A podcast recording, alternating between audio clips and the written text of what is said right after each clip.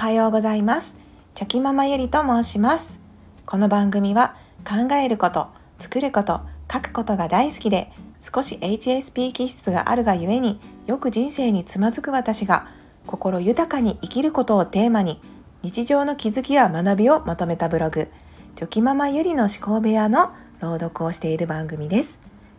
最後にゆるい雑談もあります。それではよろしくお願いします。令和3年6月22日。溢れる情報との付き合い方。上質な情報の見極め。判断の基準とは。情報型のこの時代。気づけば自分にとって必要のない情報まで求めていなくても勝手に自分の中に入ってきたりと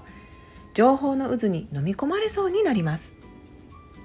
情報が溢れているのはこの時代に生きている以上はしょうがないことだと思いますのでいかに自分がそれらに飲み込まれずに自分にとって本当に必要な情報を得るにはどうしたらいいのか自分の心はどのように保つべきなのかを考えてみました。情報を知ると知らないでは見える世界が違う。毎日たくさんの情報があふれている中で去年までは次男がまだ幼稚園に通っていなかったこともありなかなか自分の時間がなく余裕もなかったので情報をインプットする時間を取れずにいました。いろんなことを知りたい勉強したいと思っていても余裕がないとそこまで気が回らなかったのです。何かの行動を起こしたいという意欲も忙しすぎたり自分に余裕がなかったりすると気持ち的にも体力的にも余力が残ってなかったりします。今年4月に入り子どもたちの入園入学に伴い気持ちにも余裕が出てきたので情報をインプットする時間を作れるようになりました。子供が生まれてから一人になる時間なんてほとんどなくてでもそこまでそのことを深く考えていなかったのですがいざそう過ごしてみると少しでも一人になる時間を作ることは大切だったんだなぁと気がつきました。自分と向き合う時間は情報過多のこの時代とても必要な時間だと思います。情報過多で疲れていませんか？見極める判断力。とはいえど今までできなかった分を取り返すかのように毎日いろんなところから情報をインプットしたり勉強したりして今に至るのですが今一度その情報源を見極める判断力がすごく大切なんだなと気がついてきました。情報過多の時代自分で情報の質を見極め選んでいかないと情報はいくらでも自分の元に入ってきます。何でもかんでも取り入れていってしまうと頭の中が混乱し判断力を失い疲れ切ってしまいます。そして時間は限りがあるので何でもかんでも見たりインプットしたりしている暇はありません。自分の人生の時間は無限ではないのです。さらにはその時間の価値も10代の頃と比べてみると時間の感じ方時間の重みは違いますし育児家事仕事という毎日必ずやらなければいけないタスクをこなしている大人にとっての時間はそういう意味ではものすごく貴重なものだと思います。だからこそ自分の価値観に合った必要で上質な情報を見極めいらないと感じたものには時間を割かないといったきっぱりとした判断が必要だなと感じます。そしてそれらの情報を自分のフィルターを通しもう一度整理する必要もあると思います。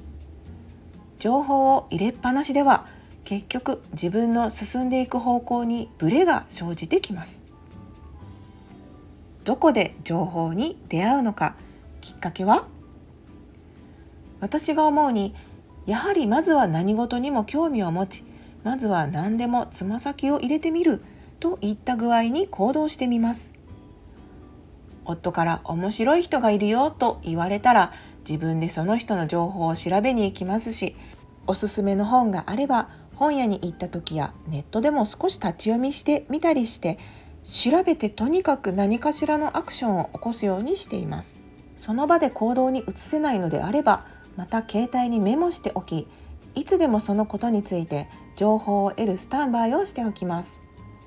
そういうことをしているうちに数打ちゃ当たるで良い情報や良い考えに出会うことが増えていきます。とにかく自分の興味のあること興味のあるワードにアンテナを張っていると不思議とそのアンテナに引っかかることがよくあります。自分はどんなことに興味があってどんなことを学びたいのかを最初はぼんやりでも思い続けていることでそれらを最終的には引き寄せていくことにつながる気がします。使わなくてもいつか使う時が来るかもしれない。そしてそれらのインプットした情報はその時使う時はない必要ないと感じることがあっても上質な情報であればいつか点と点が線でつながるように使う瞬間が来ることもあると思います。今はまだそうじゃなくても自分自身が成長しそれらを使いこなすスキルが身についた時にパッとこれ使えるかもと思える瞬間は必ずあると思います。やはり知ると知らないとでは知っている方が見えてくる世界考え方も変わってきます。そして生き方そのものが変わっていく可能性も多分にあると思います。情報という引き出しはたくさんある方がより豊かな人生を送れると思います。情報に踊らされてはいけない。何度も言いますが情報という引き出しは多い方がいいとは思うのですが判断力がないとただただ情報が頭の中で溢れ返ってしまい情報に踊らされてしまい自分が疲弊していってしまいます。そして自分自身も踊らされていることにも気がつかず良くない違う方向へと進んでいってしまうかもしれません。この情報は自分の価値観からそれてはいないか。自分は間違った方向へと進んではいないか。常に自分を冷静に保ちいつでも客観的に見る目を持っておかなければいけないなぁと思います。そしてその情報と自分の考えを照らし合わせる。つまり自分だったらどうする？どう考える？という問いかけを常にする必要があるなと感じます。どのフィールドで生きていくのか？たまにそれでもこの情報過多の時代時間の流れ方にふと疲れてしまう時があります。しかし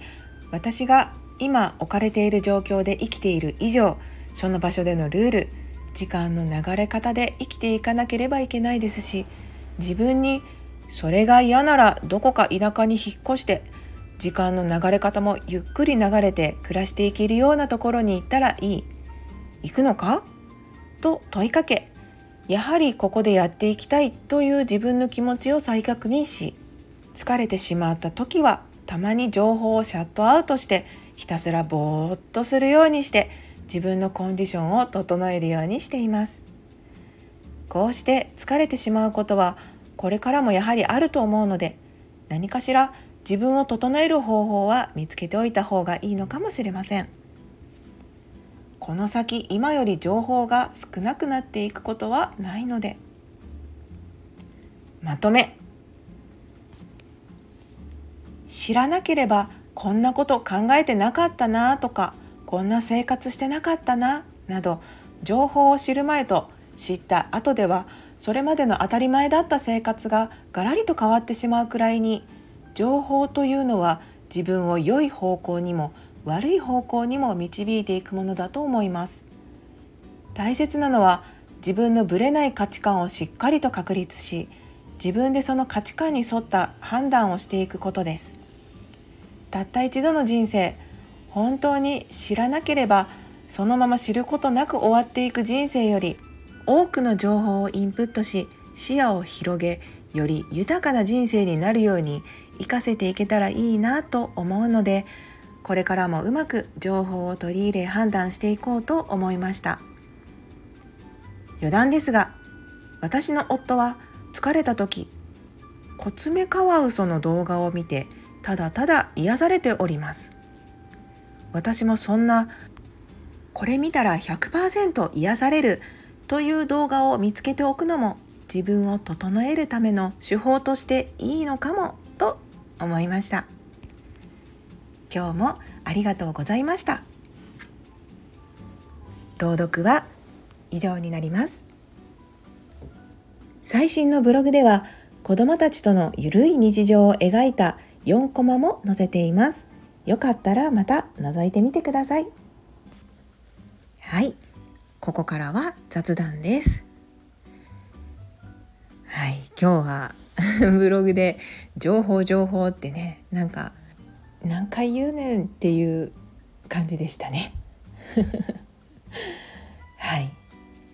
まあでもうん。やっぱり情報の付き合い方って大切ですよね。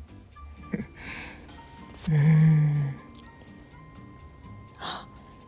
そういえばですね。先日ですねちょっとまあ体調が優れないなって思ってた日にまあその一日の最後終わりらへんに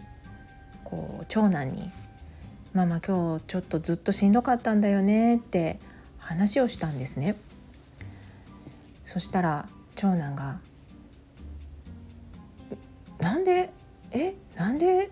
俺に言わへんかった？ん?」みたいな「もうしんどいんやったらもう言ってよ」みたいな感じで。